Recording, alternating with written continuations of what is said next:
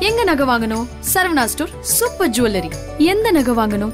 பாருங்க பார்த்து வாங்குங்க. Saravana stores super jewellery. Big boss season five எல்லாரும் பயங்கரமா சேஃப் ப்ளே பண்றாங்க. ஆனா பிரியங்கா மட்டும் எப்படி நம்ம ஆங்கரிங் பண்ணும்போது பார்த்தோமோ அதே மாதிரி பாக்குற மாதிரி இருக்கு. ஆனா அபிஷேக் இருக்கும்போது பிரியங்கா மேல நிறைய கேஸ் விழுந்தது. இப்போ அவங்க கொஞ்சம் பாசிட்டிவ் நோட்ல டிராவல் பண்ணிட்டு இருக்காங்க.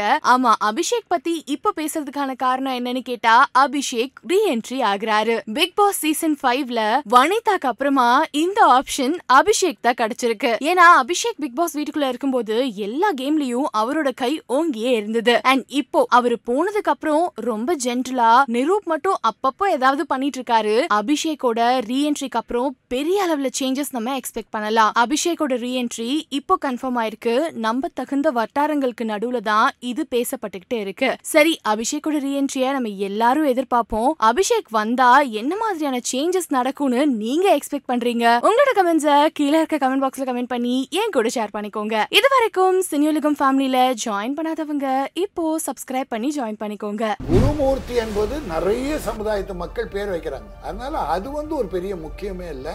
இவர் காடு வெட்டி குரு தான் கூப்பிடுவாங்க. இந்த அக்னி குண்டம் என்பது அவங்க குலதெய்வம் மாதிரி கொண்டாடிட்டு இருக்காங்க. அவர் நான் சரியா செஞ்சுட்டேன். நினைச்சாருன்னா நீங்க மன்னிச்சிருங்க. இதோட காரியத்தை முடியும் ஏன்னா இண்டஸ்ட்ரி கெட்டு போயிருக்கு.